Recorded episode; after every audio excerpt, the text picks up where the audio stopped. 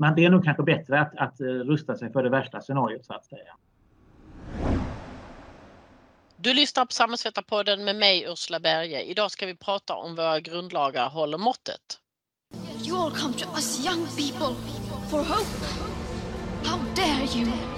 How dare you? Arbetsförmedlingens skyltar ska upp på fler ställen. Jag har örat mot marken. Jag lyssnar. Jag leder såväl partiet som politiken i landet. Vi måste också jobba i den andra delen.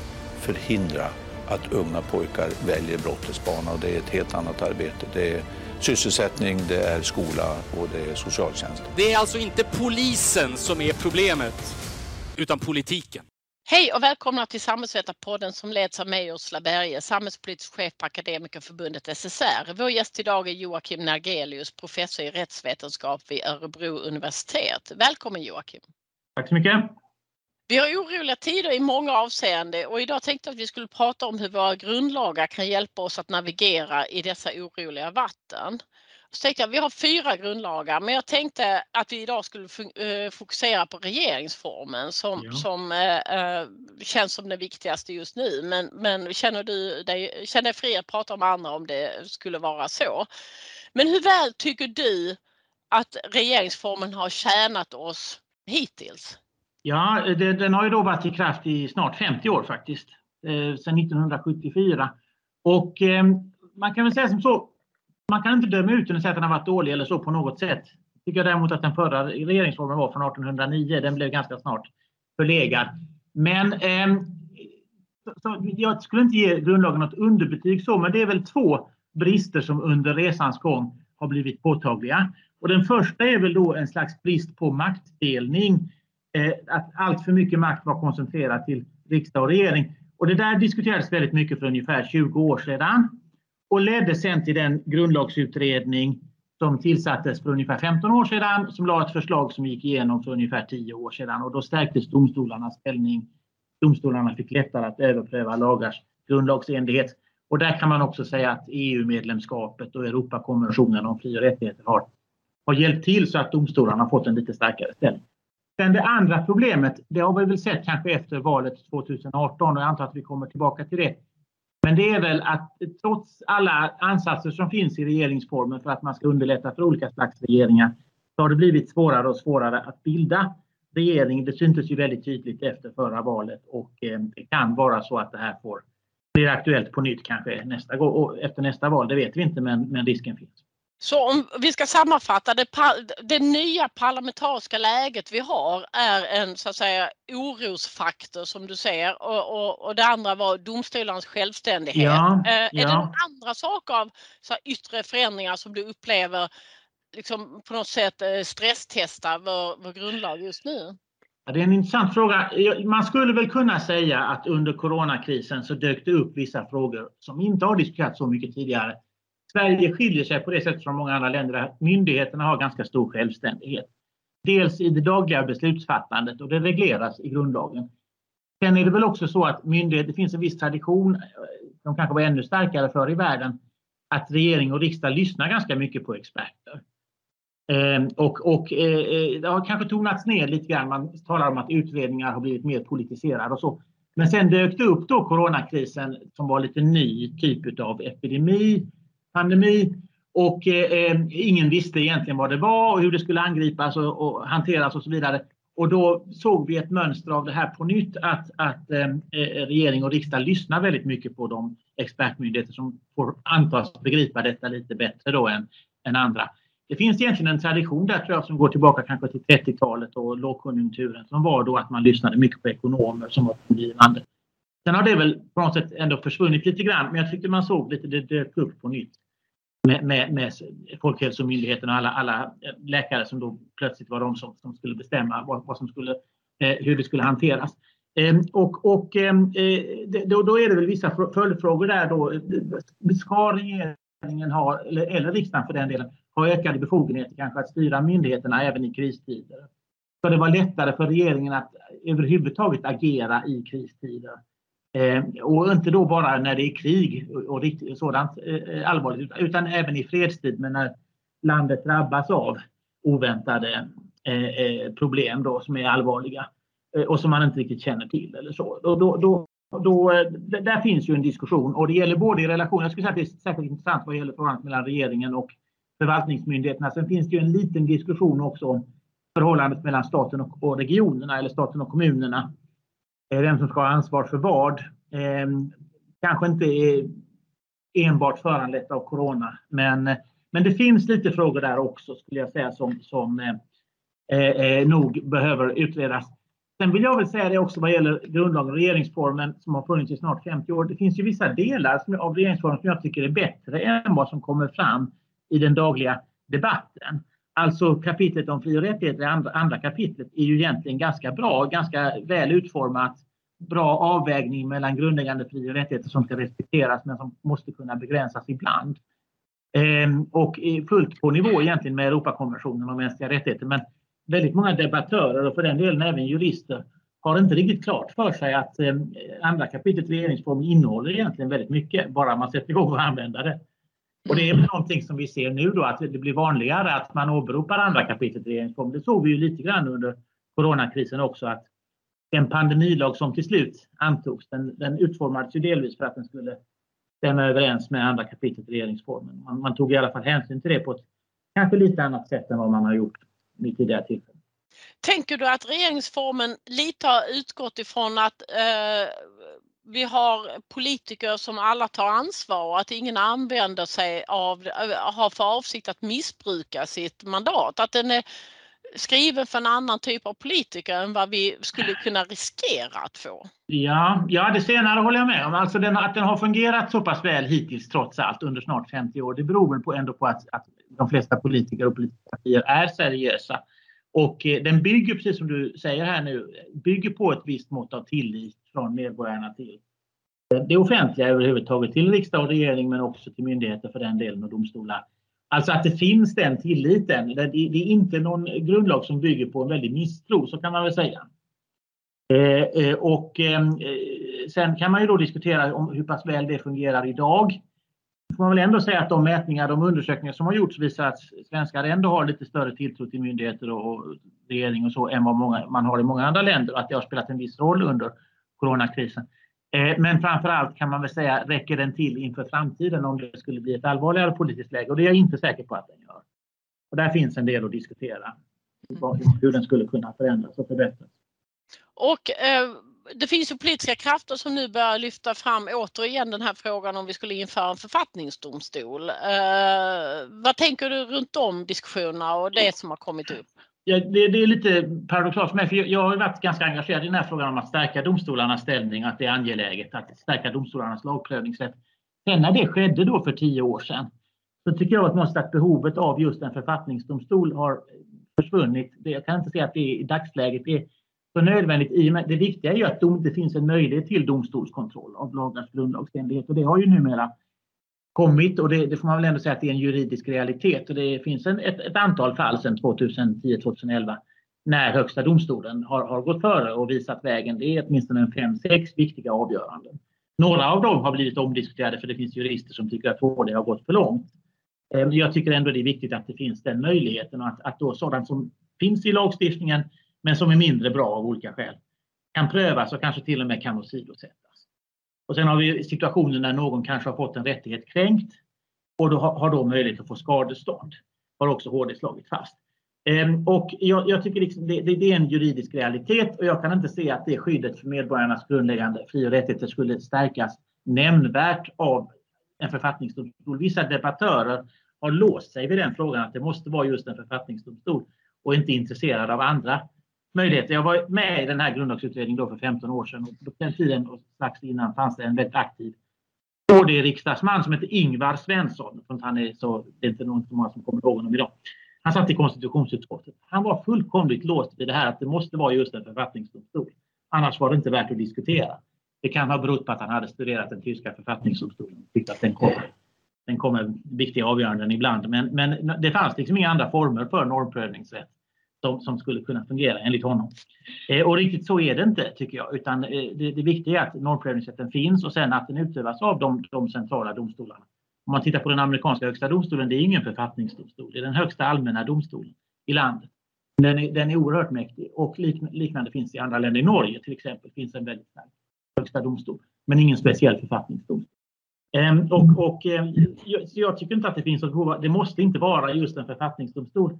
Dessutom, de flesta länder som har författningsdomstolar har ju kanske också en viss typ av konflikter mellan kanske delstater och starka delstater och den federala makten som i Tyskland till exempel eller Österrike. Och just den typen av konflikter finns ju inte i Sverige. Även om det kan diskuteras ibland om det är staten eller regionerna som ska ansvara för frågan. Men inte typiskt sett kompetenskonflikter av det slaget som behöver lösas i domstol. Så att, att det är lite svårt att se att, att, med de förändringar som ändå har skett, att just en författningsdomstol skulle vara det som, som behövs mest just nu. Så att säga. Jag tänkte vi skulle komma in på en hel del av sakerna du har nämnt här, men jag tänkte börja med att fråga dig. Det har ju faktiskt tillsatts en grundlagsutredning nyligen. Eh, vad tänker du runt direktivet som den har och eh, hur ja. långt räcker det? Precis, alltså jag tycker de, av de frågor som eh, den här utredningen har fått i uppdrag att utreda, de tycker jag allesammans är bra. Det är bra att man tittar på de frågorna. Däremot kan man tänka sig dels att man hade tittat även på vissa andra frågor. Det hade kanske varit logiskt. Och dels och framförallt så är jag lite förvånad över tidsplanen för den här utredningen. Därför att när den tillsattes, eh, och det är egentligen en, en historia som går några år tillbaka i tiden nu därför att den nämndes faktiskt i det här januariavtalet, den sista punkten, punkt 73 att det skulle tillsättas en sådan utredning. Och då hade det ju redan gått ett, nästan ett halvår från det att valet hölls. Sen tog det ett år innan den här utredningen tillsattes i början av 2020. Sen har den möjligen blivit lite försenad på grund av corona så det kan jag inte bedöma om corona har påverkat just den utredningens arbete. Men eh, nu sägs det då att med en, ett, ett enda undantag där man har kommit överens så ska man inte lägga några förslag förrän någon gång efter valet 2020. Men det innebär att förändringar som man då säger i vissa fall, och vissa av dem är brådskande, de kommer inte kunna genomföras förrän efter valet 2026. Därför att grundlagsändringar ska genomföras med, genom två beslut med ordinarie val emellan. Det måste i och för sig inte vara ordinarie val, men i praktiken måste det nästan bli. Och, och eh, eh av olika formella skäl. Eh, så att, att eh, om, eftersom vissa av de här frågorna har pekats ut som ganska, ganska brådskande, så tycker jag kanske att man skulle haft en lite mer ambitiös tidsplan och sen är det ju lite ironiskt också att den enda frågan man tycks komma överens om att kunna genomföra före eller i samband med valet 2022. Det handlar om eh, att skärpa reglerna, minska kan man säga föreningsfriheten. Man menar att föreningsfriheten har blivit lite vidsträckt och kan även inkludera terroristorganisationer. Det är inte alldeles självklart därför att det man vill, den typen av brott man vill komma åt är med något enstaka undantag redan kriminaliserade. Men nu vill man ändå göra ett ingrepp i föreningsfriheten. Man menar att det ska bli effektivare för att bekämpa terroristorganisationer. Svårt att bedöma, men jag skulle nog ändå säga att jag tycker att de andra frågorna som utredningen fick i direktiv att titta på är betydligt viktigare om vi ska diskutera grundlagens funktion. Och när jag tittade på uppdraget så fick jag intrycket av att det var precis som du säger viktiga frågor men det kändes som att det var ett lite snävt uppdrag. Att det finns ja, mycket annat som man skulle ja, kunna precis. In. Och då är det väl, det är väl just i och med att utredningen tillsattes efter valet, alltså bra tid efter valet 2018, då är det lite förvånande. Därför att när de här förhandlingarna ägde rum efter valet, då sa tror jag samtliga partiledare, även den nya talmannen Andreas Norlén och ett mycket stort antal debattörer eh, och kommentatorer både i tv och i tidningar och journalister och analytiker och så vidare. Att eh, man måste se över reglerna för regeringsbildning. Det, det här visar att de reglerna fungerar inte när man får ett oklart valresultat som det nu blev. Eh, de är skrivna för en annan tid och färre partier och så vidare. Och, och ehm, det, det, finns ett antal alternativ då hur man skulle kunna ha den här, sköta den här regeringsbildningsprocessen. Och de är, ingen av dem, inget av de alternativen är i och för sig självklart det rätta, men därför behöver det här utredas. Och det, och det, tror jag alla tycktes vara överens om. Men sen kommer detta ändå inte med i eh, eh, eh, utredningens uppdrag. Det tyckte jag var lite konstigt. Eh, sen har vi en ytterligare, därefter ytterligare en sak då, nämligen att om vi säger att coronakrisen har visat på en två, tre andra frågor som behöver utredas. Så eh, har ju då den, den coronakommission som sitter och jobbar sedan förra sommaren, den har så vitt jag förstår inte alls i uppdrag att ägna sig just de här konstitutionella frågorna. Det är möjligt att man kommer att säga någonting om det, men, men det tycks inte vara utredningens centrala uppdrag. Sen har det faktiskt tillsatts alldeles nyligen en utredning som ska studera den här frågan om regeringens befogenheter när det är kris i fredstid. som leds av den förre hovrättspresidenten Johan Hirschfeldt. Och den är alldeles nytillsatt och det är väl då ett utflöde av det här med coronakrisen. Eh, att den, den kommer att studeras där men eh, eh även där skulle jag då tro att det blir först framåt eh, valet 2026 som det kan bli aktuellt med någon, någon ändring. Men, men eh, coronafrågan, okej, okay, det studeras, det utreds på lite olika håll. Lite oklart vem som utreder vad och när det ska vara klart. Och så. Men det har i alla fall skett någonting. Men vad gäller det här med regeringsbildning, där, där har det alltså inte hänt någonting. Och med tanke på att alla tycktes vara överens om att man måste se över reglerna så är det ju lite förvånande när vi nu närmar oss ett nytt val och det kan bli, bli precis likadant en gång att ingenting alls har hänt i den frågan. Ja precis, det tog ju 134 dagar att bilda regering och det är väl i alla fall svenskt rekord. Ja. Eh, skulle jag gissa. Ja. Jo, uh, och du har skrivit i, på den debatt och på andra ställen att, att, um, att man måste göra andra saker och att, som vi var inne på tidigare, att regeringsformen kanske är skriven för en annan tid med andra förutsättningar. Mm. Mm. Vad tycker du är de tydligaste egenskaperna i dagens parlamentariska läge som är problematiska utifrån mm. regeringsformen? Uh, ja, just det. Nej, det, det, det är en mycket bra fråga och det, den är väldigt aktuell också därför att det kan ju mycket väl vara så att några av de här frågorna blir aktuella väldigt snart. Det ska väljas en ny statsminister och det är en budgetprocess här nu som ska avgöras också genom beslut no i någon form i riksdagen. Ehm, och eh, dessutom kan man säga att förutom process, problemen efter valet 2018 så var det också en rörig situation i somras faktiskt när, när regeringen tvingades bort men sen återkom. Och, eh, så man ska ha alla de här bilderna i, i huvudet då och, och se vad, vad, vad, är är, är det samma problem? Nej, det är det kanske inte. Det är inte samma problem som återkommer. Men helt, först och främst så, så är regeringsformen skriven på 70-talet och då utgick man från att det fanns två block. Eh, vänster och höger. Det fanns fem riksdagspartier. Och eh, man visste då ungefär också att om man kunde utgå från att de tre partierna till höger arbetar tillsammans och Vänsterpartiet stöder Socialdemokraterna. Det var mycket enklare då så skrev, gjorde man en, en grundlag som skulle förenkla regeringsbildningen. Men dels så bygger den på det att en minoritetsregering ska kunna regera ganska enkelt.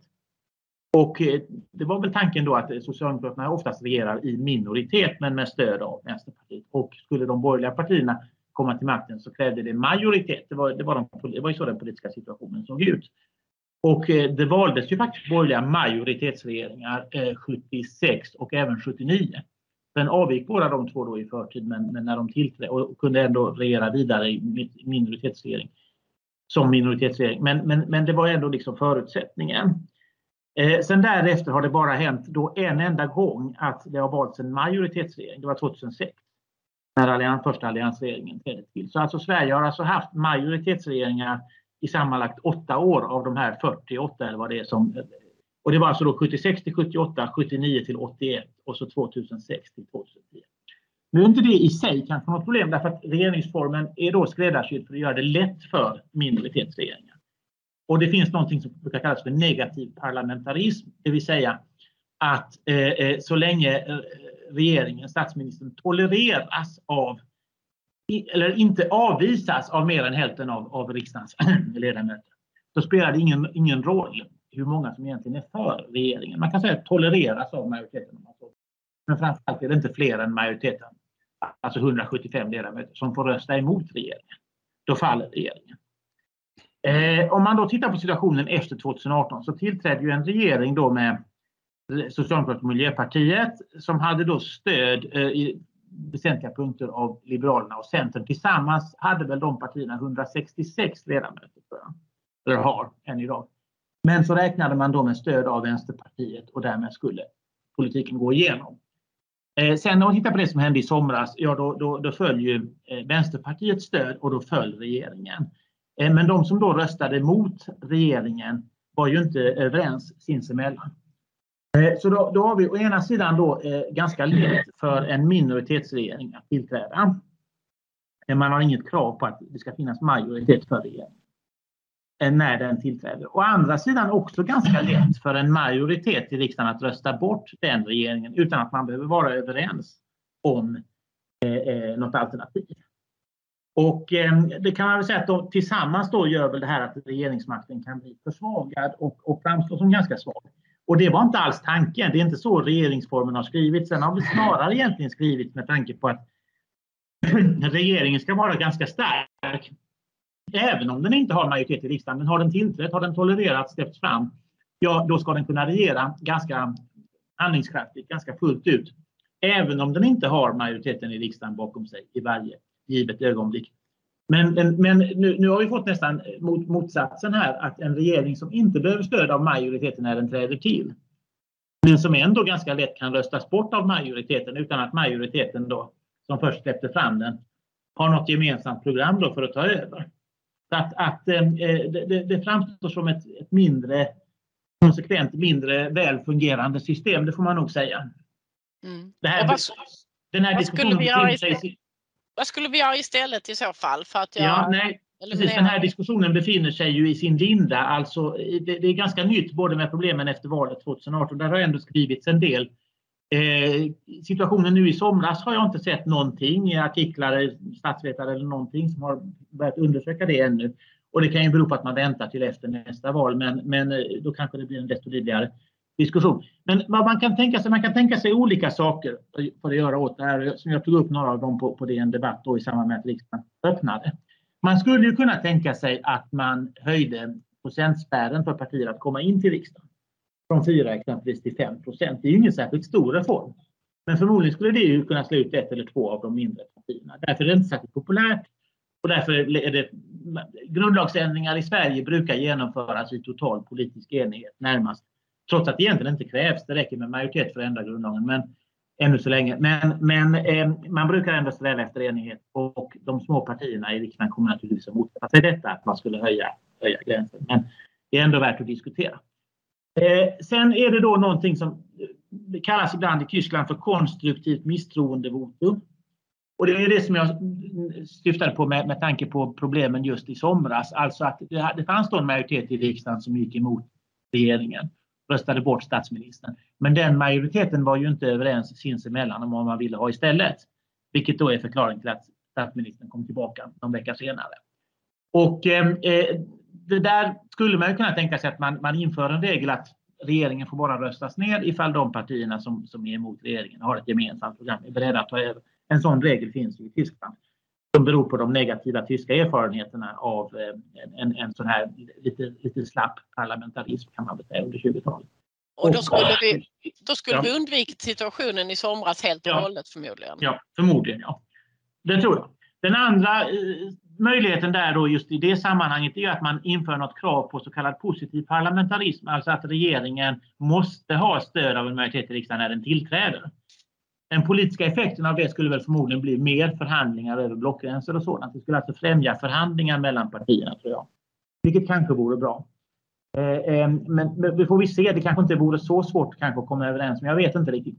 Sen har vi en sak till som, som så att du nämnde här i, i underlag som jag fick som jag tror är väldigt aktuellt och det kanske inte heller borde vara så svårt att komma överens om. Det är det här med rullande mandatperioder. Det vill säga, uppstår det någon situation som den i somras, och man, kanske ett nyval är det mest logiska egentligen för att ta sig ur det här, ja, då ska det, efter nyvalet ska det gälla en ordinarie mandatperiod på fyra år. De nuvarande reglerna innebär att om man skulle ha ett nyval eller extraval som det egentligen heter, till exempel då i somras, då ska det ändå vara ett ordinarie val i september nästa år. Och det där gör ju att nyval blir inte attraktivt alls. Det är bara direkt efter ordinarie valet, som man skulle kunna, eller väldigt kort i det som man skulle kunna tänka sig att partierna var intresserade av ett nyval ju längre tiden går om man närmar sig nästa ordinarie val, ju mindre blir ju intresset. Mm. Och det är ju förklaringar som, alltså det, det hörde vi väldigt mycket under, under eh, perioder det här att ja, men vi vill inte ha ett extra val för vi ligger så nära nästa val. Ja just det. Mm, mm. mm. och det, det, det, och där så, så, måste man ju inte ha det. Jag menar, det finns ju många länder man kan peka på. Danmark, Tyskland, eh, Storbritannien, eh, Frankrike också faktiskt. Där man kan bryta upp de ordinarie val, mandatperioderna. Och ordnar man då ett, ett ordinarie ett, ett val, vare sig det är presidentval eller parlamentsval, ja då får ju det, de nyvalda då, får ju en ordinarie mandatperiod på sig, fem år eller fyra år eller vad det nu kan vara. Eh, så där skiljer ju Sverige ut sig. Jag tänkte det kanske inte ligger så nära här men man får lite intrycket av att också att, att regeringen i förhållande till riksdagen, att det finns någon form av liksom, mm, maktbalansproblem där och det handlar bland annat om den här enorma störtfloden av tillkännagivande och mm. utskottsinitiativ och så vidare. Mm. Är, det, är, är det någonting i samma härad här? Som vi ja, det kan man väl säga. Jag tror att det här, när man verkligen ska gå till botten med det här och analysera var det här började så tror jag det har att göra med decemberöverenskommelsen från 2014. Därför att det var ju ett sätt att försöka balansera de här problemen som, som i och för sig är ganska väl kända eh, inom riksdag och regeringskretsar. Det, det, som jag säger här nu är ju ganska välkänt men man diskuterar inte så mycket. Men eh, eh, för att ändå en, göra det ytterligare, under, ytterligare underlätta för en minoritetsregering och, och att ingen skulle ta hänsyn till Sverigedemokraterna, ja då genomfördes den här decemberöverenskommelsen. Då kan man ju säga att, att allianspartierna då gick med på att släppa makten ifrån sig tillfälligt i utbyte mot att man kanske skulle kunna få tillbaka den efter valet 2018 och i stort sett slippa opposition då. Det, det var en lite konstlad eh, tanke.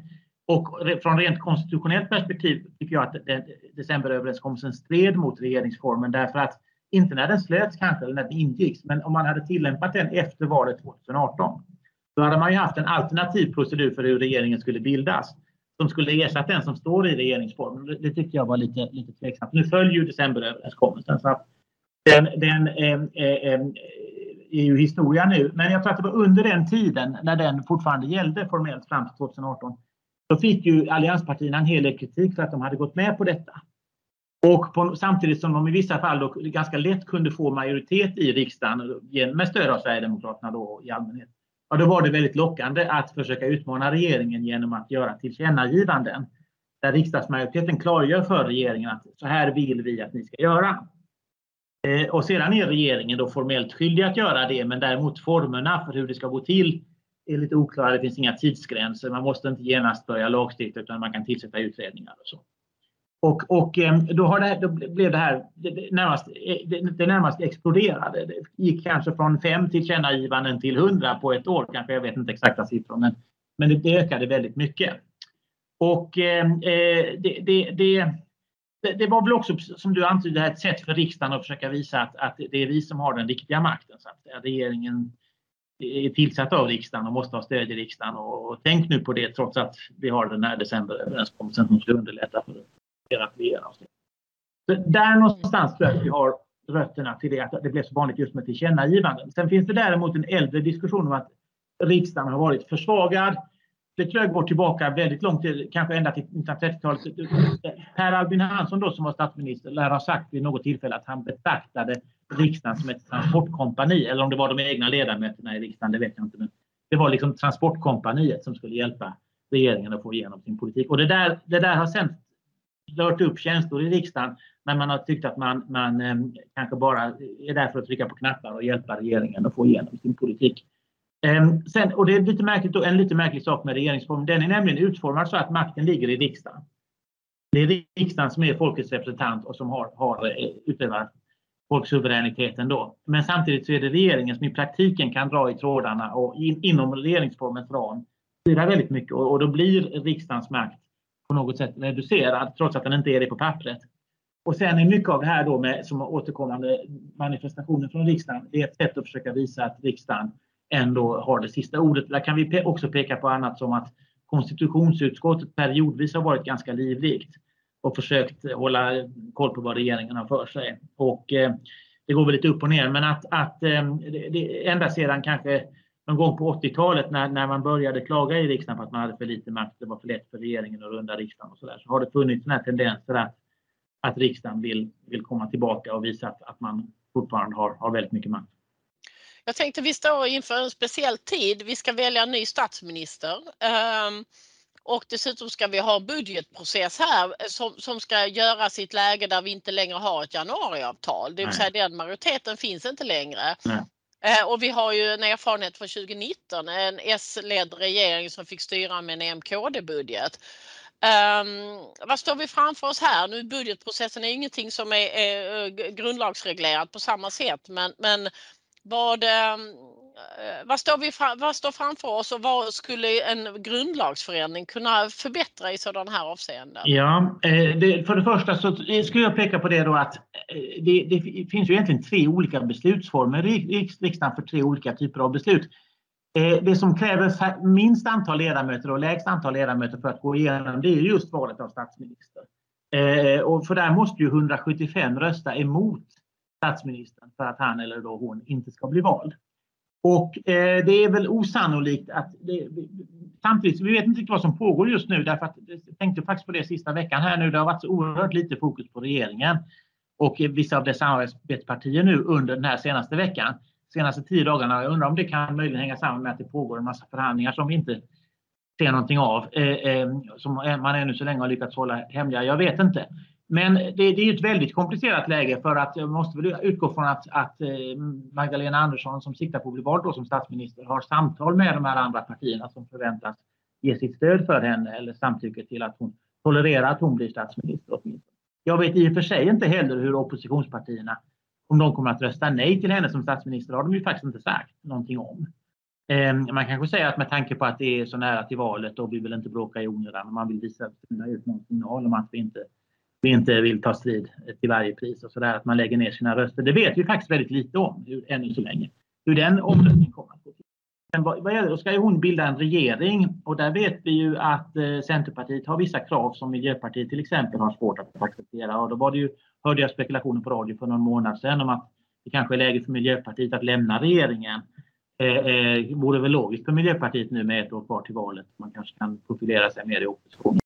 Men sen har jag inte hört någonting om det och Miljöpartiet hade ju också kongress och det sades väldigt lite om just detta. Så att hela, hela den biten är ju väldigt svår att veta vad som händer.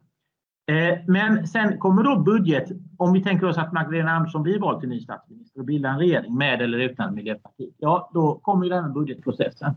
Där är det ju också oklart då om, om oppositionspartierna kommer att lägga en gemensam budget. Eh, och det verkar ju nästan inte så. Eh, men, men man försöker kanske förhandla sig samman på vissa punkter i finansutskottet och sen se om man kan få igenom vissa delar av sin budget. Jag vet inte hur det blir. Men där är det så att vad gäller budget kan det ju, praktiskt är ju det att varje parti lägger sitt eget förslag och sen är det helt enkelt det förslaget som får flest röster som vinner. Man har i och för sig en elimineringsprocess med de olika förslagen men, men i slutändan är det det förslaget som står kvar med flest röster. Men här, är då, här kommer vi in på det som jag tycker är svagt reglerat i grundlagen och även i riksdagsordningen. Riksdagsordningen är ju inte grundlag, den var det fram till 1970. Den reglerar riksdagens inre arbete. Men den har ändå ganska hög status och den står över en vanlig lag. Och då införde man på 1990-talet en budgetprocess som innebär att man ska ha ett huvudbeslut om budgeten och sen ska de olika områdena, budgetområdena ut på förhandling eh, eller, eller detaljbeslut kan man säga i utskottet. Eh, men denna, denna process är inte grundlagsreglerad och det här med att partierna lägger ner sina röster när deras eget förslag är nedröstat är inte heller grundlagsreglerat. Så här kan det alltså bli avvikelser från det som är tanken, hur det är tänkt att det ska fungera. Det finns regler på tre olika nivåer. Det finns några få regler om detta i grundlagen, men de är, de är som du säger, de styr inte detta i detalj. Sen finns det ganska mycket regler i, i riksdagsordningen och så finns det en särskild budgetlag där detaljerna kan man säga läggs fast. Det som då kom på eh, 90-talet, det var en procedur för att man ska ha ett huvudbeslut först och sen förhandla om delområden. Ehm, för att man inte bara ska kunna plussa på med mer utgifter inom de olika delområdena. Och, i, och det ska, ramarna ska liksom ligga fast innan man börjar förhandla om detaljerna. Ehm, men samtidigt behöll man i eh, riksdagsordningen de gamla regler, delar av de gamla reglerna, nämligen de som möjliggör för utskotten att ta egna initiativ, så kallat utskottsinitiativ. Och det här blev uppenbart 2013. Då var det en alliansregering. Men den rödgröna oppositionen gick samman med Sverigedemokraterna och fällde den regeringens budget på en punkt. Nu handlade det om en inkomstskattehöjning så att man, man motiverade det här, man försvarade det här med att man stärkte statens budget. Det man då från socialdemokratiskt håll. Därför var det inget brott mot den här överenskommelsen från 90-talet. Men ända sedan dess har vi då sett då och då att eh, man kan få, majoriteter i olika utskott och så, som, och majoriteter i riksdagen som går emot regeringens budget. Som du sa så hände det till exempel 2018. Eh, och då fick den nya regeringen fick då regera på, på oppositionens budget, vilket faktiskt även hände efter valet 2014. Så att, att regeringen kan inte längre då vara säker på att få igenom sin budget. Och det här har skett utan grundlagsändring. Det här är mer att de regler som finns inte var tillräckligt robusta. Och så någon gång kring 2013-2014 så upphörde alla partier att ha respekt för det här och då visade det sig att regelverket var inte så mycket värt. Och idag vet vi då inte om, om eh, oppositionen kommer att lägga ett eget förslag som motförslag till regeringens budget. Vi vet inte exakt vilket stöd regeringen kommer att ha för sin budget för den ska ju accepteras då både av Miljöpartiet, Centern och, och Vänsterpartiet om den ska ha någon chans att gå igenom. Eh, och så får det inte finnas några vildare eller något som röstar emot. Så att här har ju uppstått ett väldigt, väldigt oklart läge. Det kan också bli så att eftersom kanske inget, inget parti vill ha någon jättestrid nu kort tid före valet kan det ju bli så att regeringens budget släpps igenom med undantag för en två, tre punkter där oppositionen går samman i utskott och lyckas fälla några detaljer. Och så känner man sig nöjda med det och pekar på att man har fått någon framgång där. Så kan det ju bli. Jag är inte, inte säker på att partierna vill bråka så jättemycket nu egentligen. Men, men det är oklart. Men, men eh, eh, Eh, eh, reglerna är ju då väldigt oklara. Nu är det ganska jämnt i riksdagen och det hade varit enklare att förutse om det hade varit stor, stor övervikt för, för regeringen naturligtvis i antal röster i, i, i, i riksdagen och så. Men att, att eh, det, det oklara politiska läget på, på, just den här, på just den här punkten måste jag säga, i kombination med väldigt oklara regler både i grundlagen och i riksdagsordningen gör att det här är extremt svårt att, att se hur det kommer att gå. Och det, just de här reglerna tycker jag verkligen borde ha setts över för länge sedan. Och du säger att det, det ena är att det kanske borde regleras i grundlagen, det andra är att det kanske riksdagsordningen borde vara tydligare. Eh, ja. Ett tredje sätt att se det är det att det har funnits en code of conduct som, som man uppenbarligen ja. struntar i nu. Ja. Mm. Men det är ju svagheten, det, det måste jag säga som jurist, då, att det är ju svagheten med den här som du säger Code of Conduct eller i England talar man om constitutional conventions eftersom man har ganska få skrivna konstitutionella regler.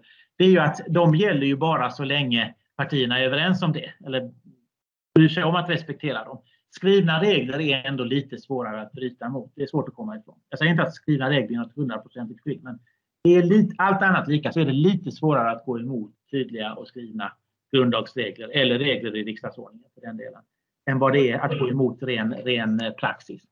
Och då blir lite slutsatsen av, av den här diskussionen att, att eh, det politiska läget och, och så vidare kanske kräver mer av eh, skrivna regler än, ja. och, och, att ja. Eh, det, det, de oskrivna reglerna och det här Gentlemen's Agreement inte riktigt håller i vår tid på samma sätt som tidigare. Det är nog min bedömning också. Så är det. Mm. Jag tänkte gå in på en annan sak som, som är väldigt närliggande och det handlar om rättsväsendets självständighet. Och jag hörde på radion en professor i Europarätt som sa att Polen har ett starkare skydd av rättsstaten än vad vi har. Och så sa han bland annat så här att underminera rättsstaten skulle inte ta sex år som i Polen. I Sverige skulle det gå på några veckor eller månader. Säger det någonting om vår grundlag? Har han rätt? Ja. Ja, både, ja, i viss mån har han det. Därför att eh, vad han syftar på är ju det här att det är för lätt att ändra den svenska grundlagen. Och det, det, det, det där är ju lite av en paradox. Därför att jag skrev ju om det i DN då också att å ena sidan behöver nog grundlagen ändras på några viktiga punkter. Å andra sidan vore det bra om det inte vore så lätt att ändra grundlagen. Så å ena sidan så är den svenska grundlagen i ett internationellt perspektiv ganska lätt att ändra, lite för lätt att ändra. Å andra sidan så har man inte tagit de ändringar som kanske är mest angelägna och det, det tycker jag är lite lite märkligt kanske. Men, men om man tittar på den svenska grundlagen, den kan alltså ändras med två beslut, genom två beslut med val emellan. Men i båda fallen räcker det med enkel majoritet i riksdagen. Det vill säga att flest röster när man röstar helt enkelt. Det behöver inte ens vara 175 ledamöter. Det är bara att det är flest som röstar för den här ändringen. Och det får man nog säga att det är lite för enkelt och det ingår ju i grundlagsutredningens uppdrag. Jag hade gärna sett att man hade kunnat komma med ett förslag i den delen nu till valet här nu nästa år. Men, men eh, eh sen håller jag kanske inte helt med honom om ändå att eh, jämförelse med Polen, eh, men, men man ska säga dock att den polska grundlagen fortfarande är, är, är oanfrätt. Alltså Polen har en ganska bra grundlag från 1997 tror jag den är, som är ganska robust. Men ändå har de här förändringarna skett. De har ju dock inte då skett helt utan motstånd. Alltså det är en viss skillnad mellan Polen och Ungern ändå. Eh, därför att i Ungern har man antagit en ny grundlag som på ett helt annat sätt gör det möjligt för regeringspartiet Fidesz att styra och göra lite som man vill. Och riktigt så är det inte i Polen. Vad som har hänt i Polen är att man, på, man har varit mycket osmidigare i relation till EU än vad Ungern har varit och därför har man fått en mycket mer öppen konflikt med EU än vad, än vad Ungern har fått.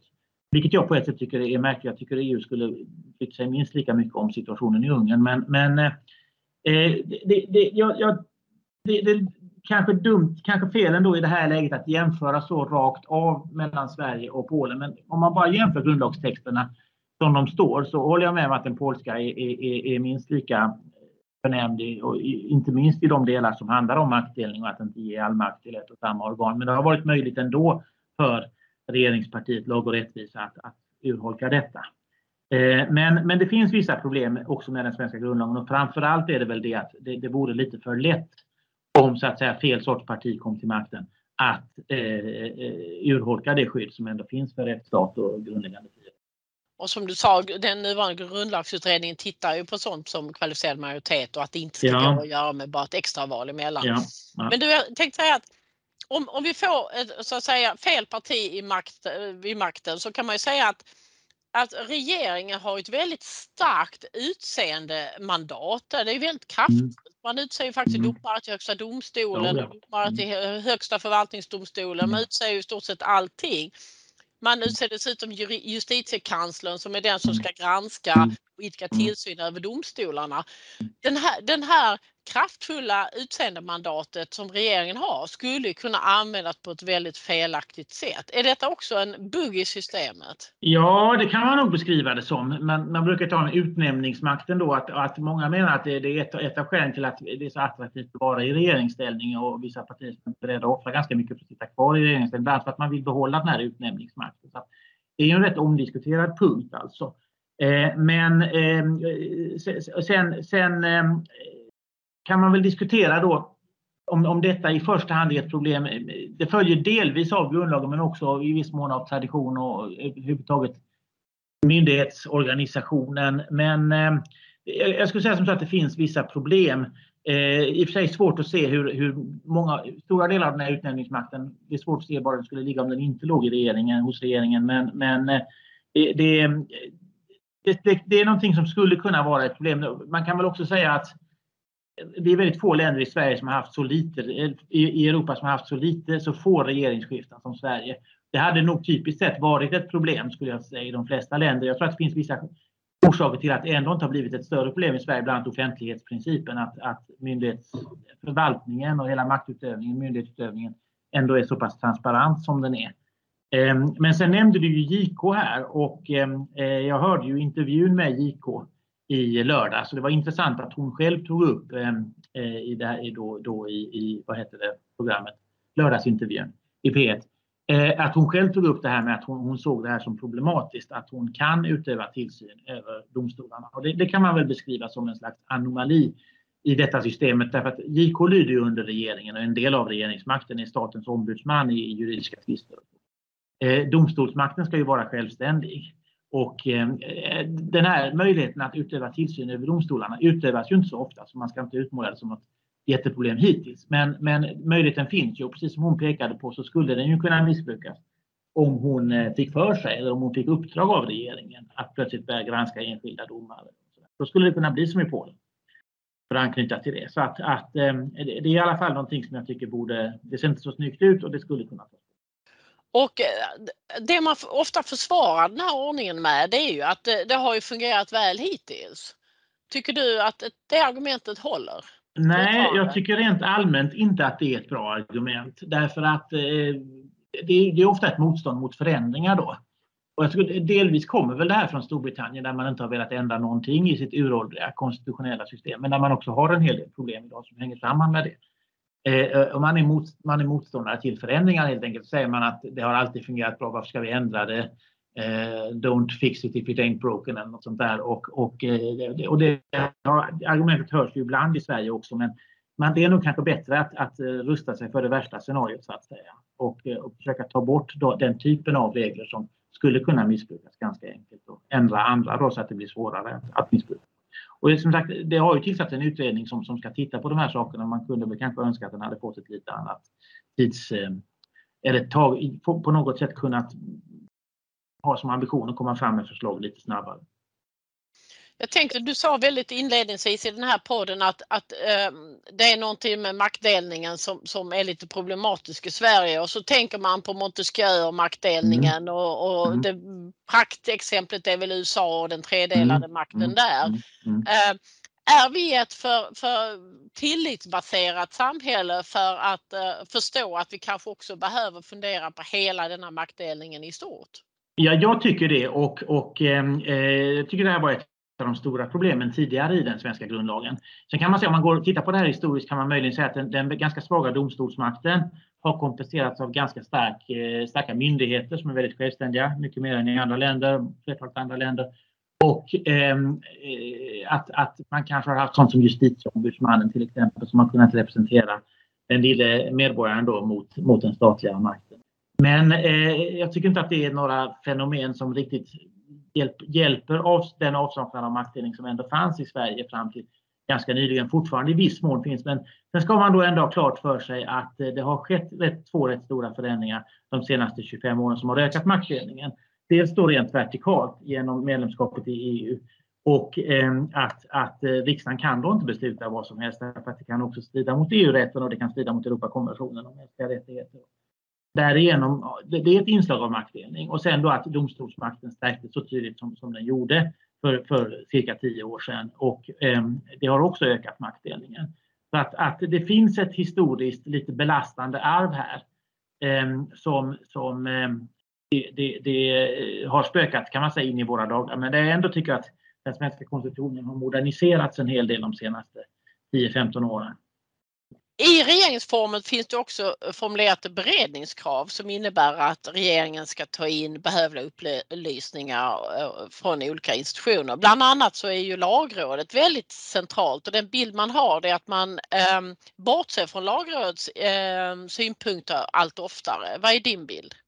Jo, nej, så har det ju varit på senare år och det, diskussionen uppstod ju framför allt eh, kring valet 2018. Inför valet kan man väl säga.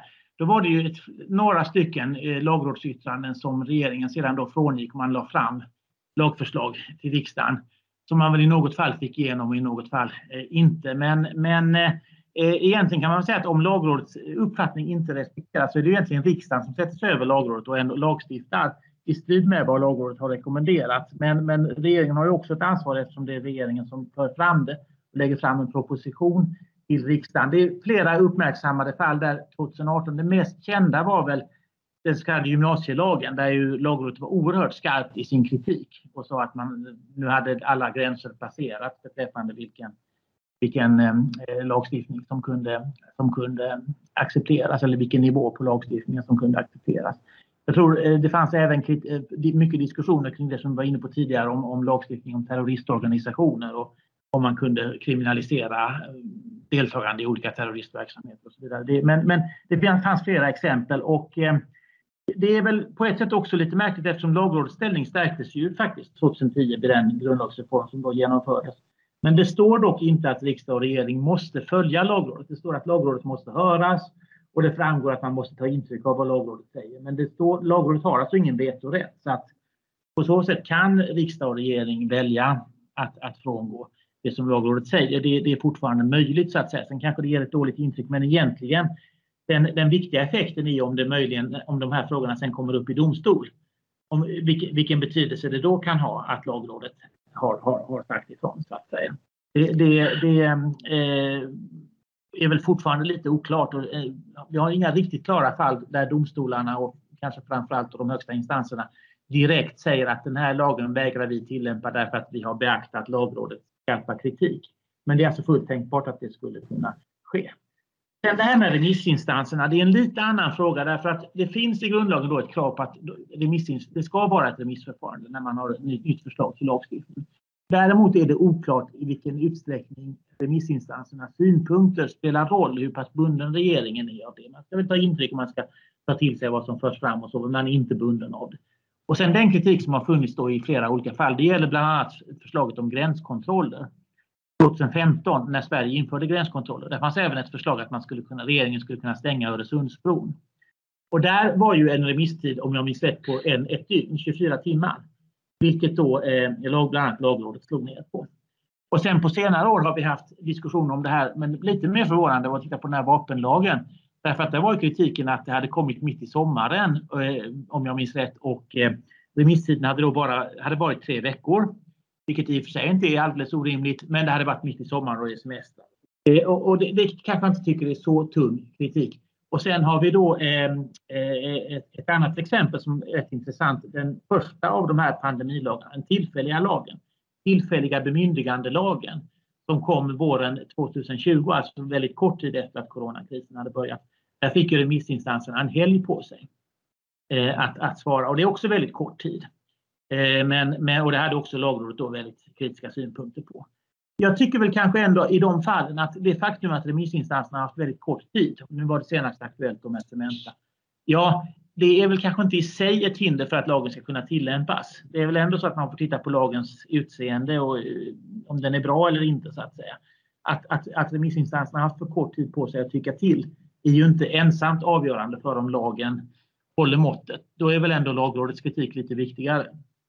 Alltså man får intrycket här att här står det mot eh, å ena sidan eh, det som handlar om eh, juridisk eh, kodifiering och, och, stabilitet. Å andra sidan finns det ju det som folk kallar juridifiering av politiken och att detta är två vågskålar som står emot varandra. Eh, där, där det finns folk som, som driver den politiska linjen att vi kan inte juridifiera hela samhället. Nu ställer jag den här frågan till en professor i, i juridik ja. så det kanske ja. blir lite jävigt. Men, men vad tänker du runt den diskussionen om juridifiering i samhället kontra mm. det här med att vi måste få till en, en stabil eh, samhällskonstruktion? Ja, jag är väl kanske som du säger lite partisk. Som, som jurist är jag väl inte överdrivet rädd för juridifiering eller judikalisering som man säger ibland också. Eh, därför att åtminstone inte när det handlar om kontroll i domstol av olika lagar. Av, av olika skäl är jag då som sagt inte så mycket för en svensk författningsdomstol för jag tror inte den behövs. Men jag har ingenting emot att domstolarna rent allmänt får en starkare ställning eller att det blir lättare för domstolar att pröva lagars grundlagsenlighet. Jag har inte heller någonting emot att lagrådet fick en, en starkare ställning. Man kan diskutera om lagrådet borde ha vetorätt eller inte, men det kanske ändå inte är helt naturligt eftersom lagrådet yttrar sig innan lagarna har trätt i kraft och inte riktigt vet exakt hur lagarna fungerar i praktiken. Så jag är inte rädd för judikaliseringen på det sättet. Eh, sen, sen eh, jag tycker väl också om man tittar på, alltså den här kritiken mot judikaliseringen den är inte alls ny, den var ju väldigt livlig för 30, 40, 50 år sedan. Och där har ju inte de svenska socialdemokraterna någon bra historia eftersom man alltid har hävdat det här att demokrati det är bara folksuveränitet. Men sen om vi tittar på de länder som idag verkligen har problem där demokratin är hotad, som Polen och Ungern, då är det ju inte för att juristerna har för mycket att säga till om. Det är ju för att de, de som vill försvaga de oberoende instanserna, institutionerna i samhället, de hävdar ju tvärtom att de representerar folket och så vidare. Det är uttryck för folkvilja.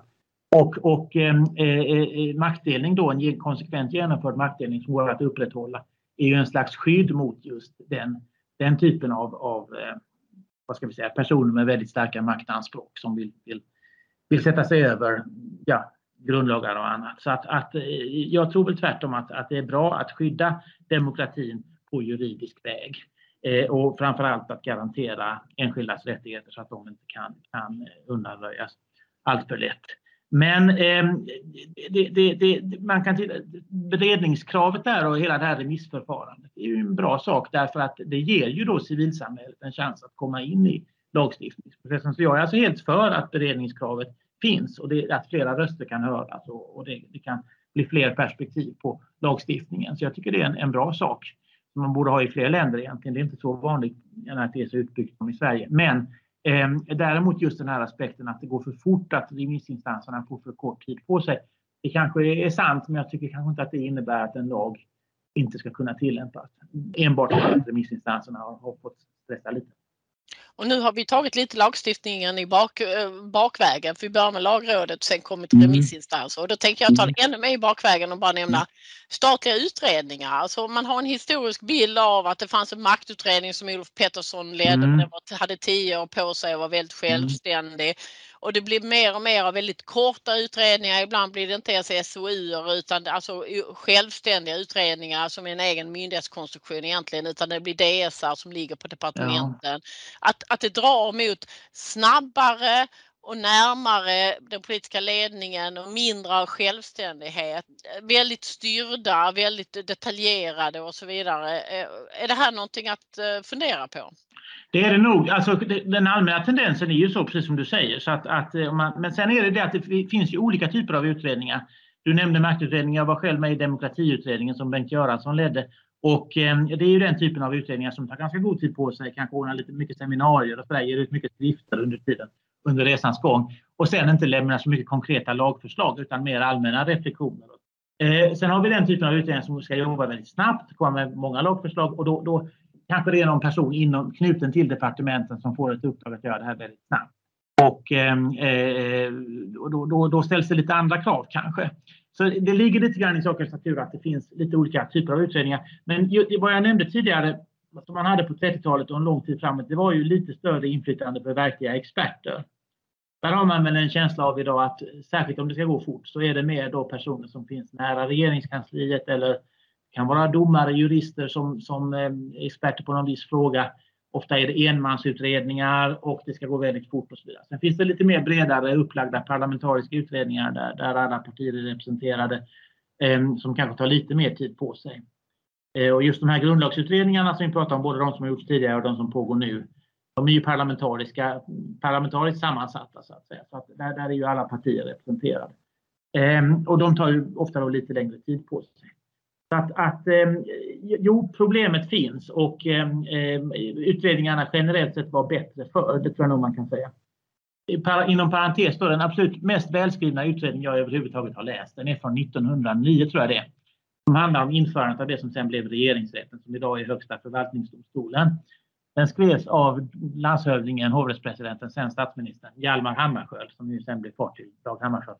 Den är helt briljant, den är helt magnifikt skriven också med utblickar mot andra länder. Och helt fantastisk ämbetsmannaprosa. Den är över 100 år gammal och Hammarskjöld var känd för att vara ganska formell och tråkig, men den är oerhört välskriven.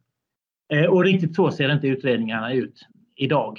Eh, men eh, det, det, det är väl delvis ett tidens tecken. Jag, jag, tror i och för sig ändå att man ska, vara lite, man ska se upp lite grann med det där att det går allt för snabbt och att eh, det enbart är, vad ska vi säga, experter i, i, i snäv mening som, som är med. Man hade kunnat ha lite vad ska vi säga, expertis i vidare mening och, och eh, lite mer koppling kanske till forskningsvärlden och så. Också.